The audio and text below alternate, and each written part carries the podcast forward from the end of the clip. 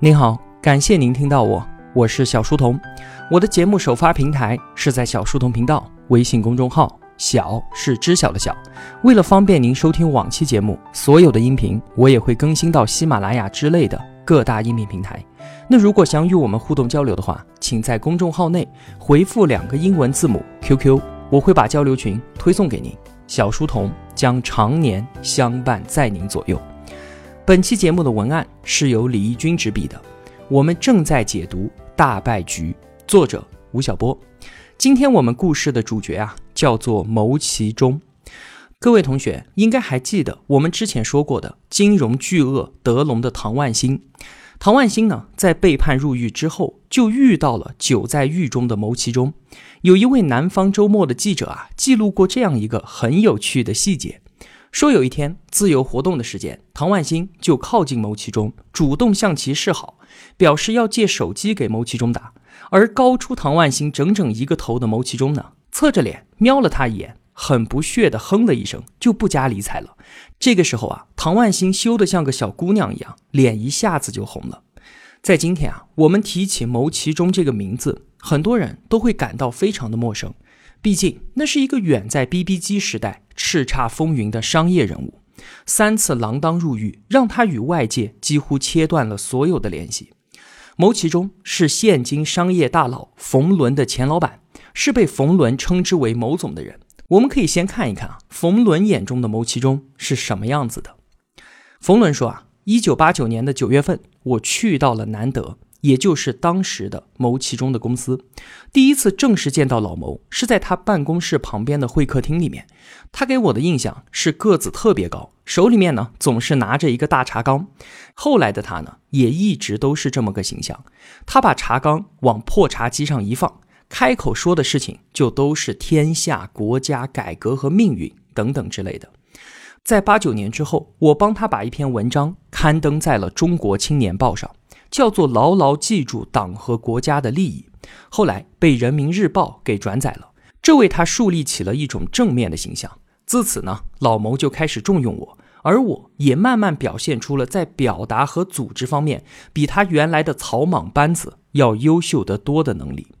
我主要负责外部联络和形象经营，作为第一任主编，办了一份小报，叫做《难得世界》。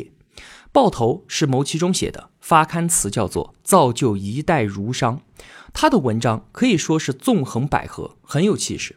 后来有一个很有趣的现象啊，就是所有民营企业都爱编小报。之后呢，我做到了总办公室主任兼西北办主任，介绍过很多人过去。难得有三分之二的部门经理都是那个时候引进的。万通最初的创始人里面有四个都在难得干过。我离开以及离开之后与老谋在内心的较量，这纯粹是一种男人和男人之间的较量。当时啊，我觉得难得他不是我的事业，和老谋呢也存在太大的年龄差异。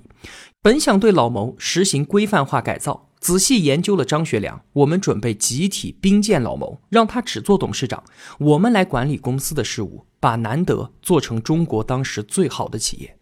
可是啊，我们想到老谋五十多岁了，在香山吃饭的时候，还会为了一个板凳一拳把人家的嘴打得缝了五针；在街头看见别人打架，他就兴奋地高喊“打呀，打呀”。联想到老谋流氓无产阶级的习气和土匪的劲头，我们认为啊，兵谏只会更糟。结果呢，只能选择我们自己走，从头折腾起。于是我就去了海南。老谋知道后是非常的恼火。因为我一不要钱，二呢连招呼都不打，我是难得历史上第一个炒老板的人。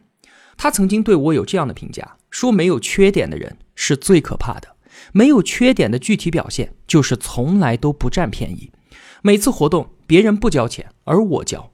牟其中常说啊，有缺点的人是好用的，容易控制；没有缺点的人才可怕，因为他有巨大的欲望和意志力。其实啊，我们之间拥有一种英雄主义是可以沟通的，但我出走对于他的心理上是一个巨大的挫折。我在海南待了一个月之后，他办事正好要去那里，我就到机场接他，想给他一个解释，但是他没有理我。一两个星期之后，我回北京办事儿，我又去找他，他依然不改口，说是不见。我就回来了。我放出话说，我们活着就不要再见了。到他越来越困难的时候，他也让下面的人找我合作，但是我也没有见。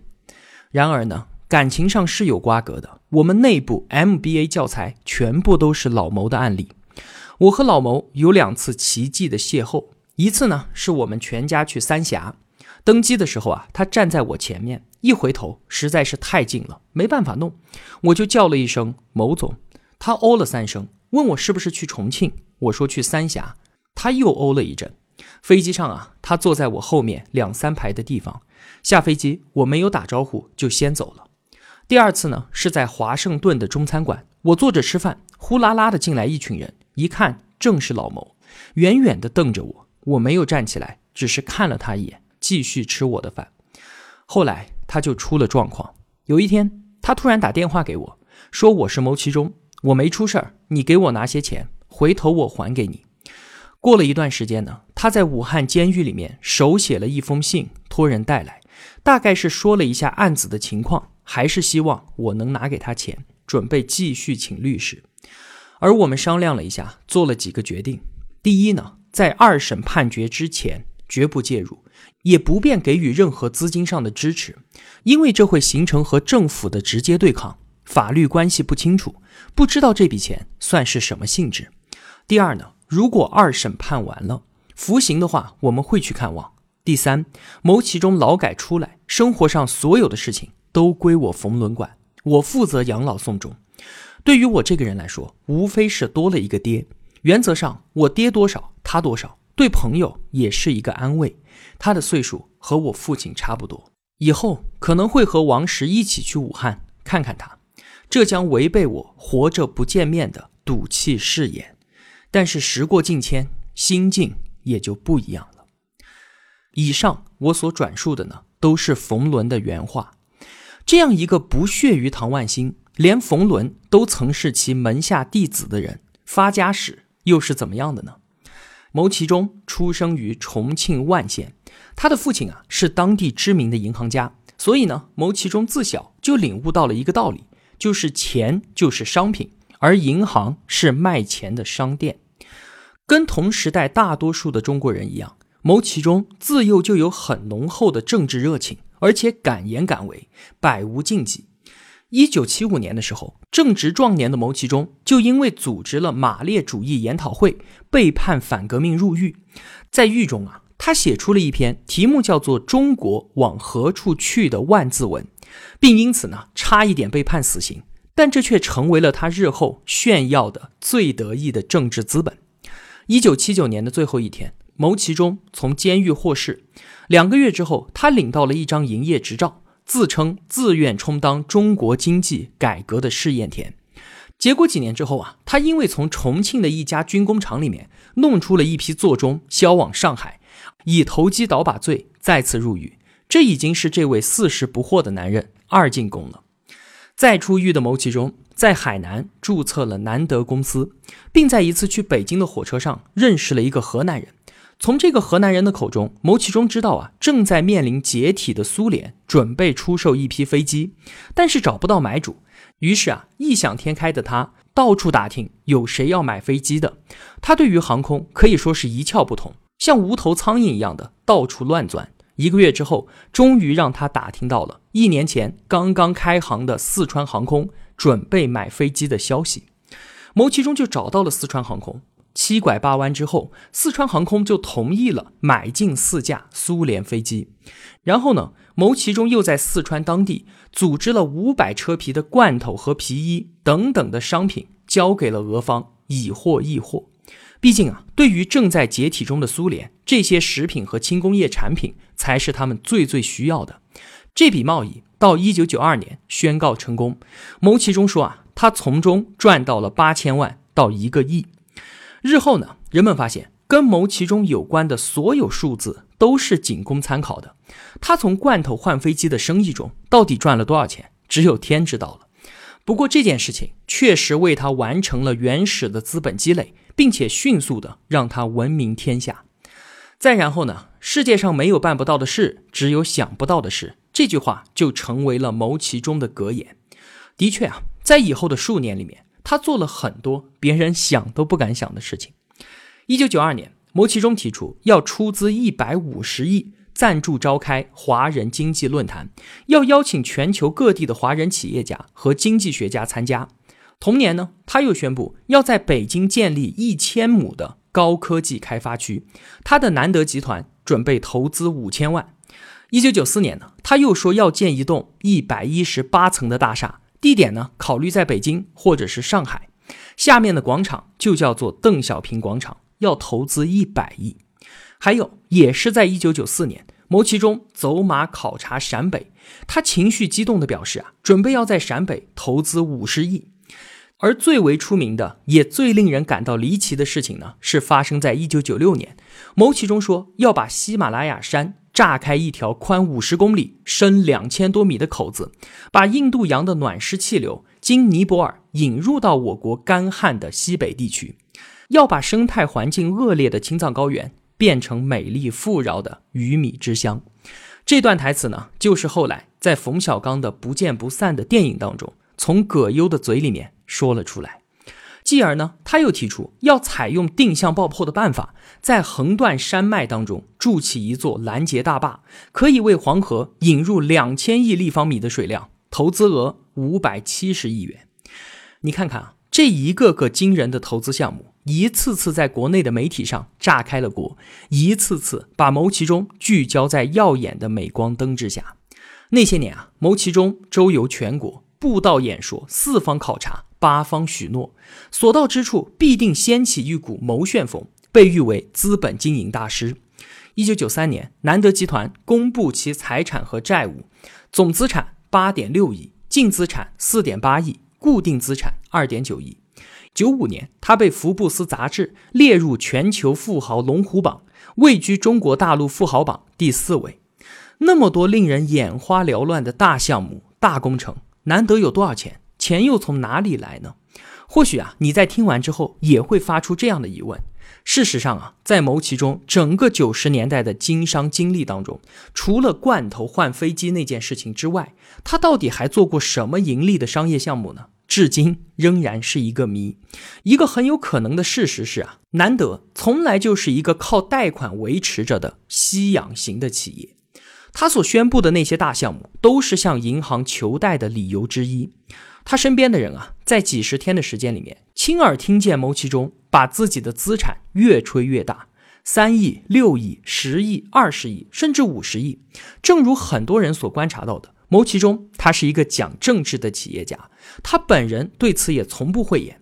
在自传的一篇文章当中啊，他写道：“这是非常危险的。中国是一个政治与经济不分离的国家，这是我们历史的一部分。不过呢，我即使感到危险。”我还是要干。事实上啊，那些与牟其中同时代的企业家当中，他并不是唯一的一个具有强烈政治情节的人。甚至在改革开放的初期，商而优则仕还是无数的传统国有企业经营者的最理想的归宿。有媒体啊，在一九九七年对十年前荣获首届全国优秀企业家称号的二十位企业家进行了追踪。结果发现啊，除了四个人尚在原岗位上苦苦坚持之外，其余的皆已离去。而其中归宿最好的是转而从政的三位。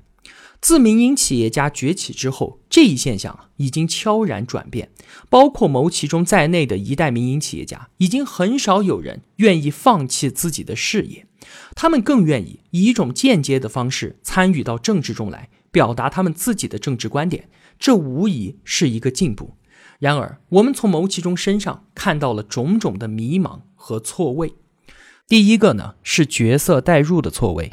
牟其中曾经对于自己有这样一个评价，他说啊，我有很多的缺点，但是啊，有一个优点，就是中国企业家当中没有一个人像我经历过那么多当代中国的风波，并且都是处在那些最尖锐的矛盾之中。因为我所想的和所做的，远远超出了一个企业家应该想。和应该做的这段话呢，道出了一个事实，那就是牟其中思想的翅膀常常会飞进政治家的花园，而且流连忘返。也许啊，在内心深处，牟其中坚信他每一个狂想都能够成真。也许他从来都没有存心要欺骗谁。这个在三十多年前就在认真思考中国该往何处去的爱国者，却从来没有认真的思考过，作为企业家的自己究竟该向何处去呢？所以啊，他不知从何时起染上了舍我其谁的救世主情节，一种远远超出他的认知水平和商业能力的抱负和责任感，把他彻底浸酿成了一个不可救药的自大狂。于是啊，在这个日益现实的商业时代当中，单枪匹马的闯出了一位堂吉诃德一样的骑士，四面楚歌的末日便成为了他必然的归宿。牟其中身上的第二个错位呢，是民营企业家与异端的政治姿态的错位。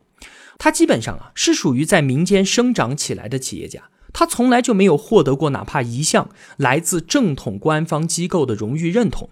像是什么劳动模范、人大代表或者是政协委员等等的都没有，他也没有被任何的有政府背景的社团组织接纳为理事或者是会员，这是非常罕见的。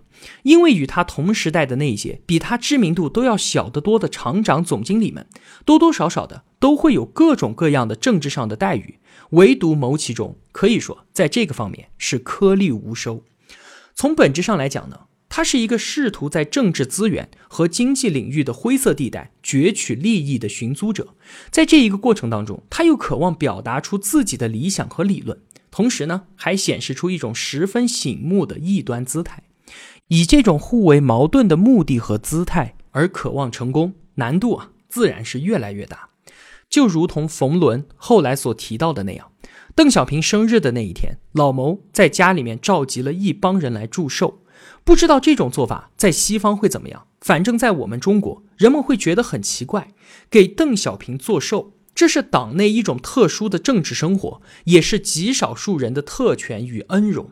你一个劳改释放犯、小商人，在家里面大操大办给邓小平做寿，这纯粹只是在给党添堵。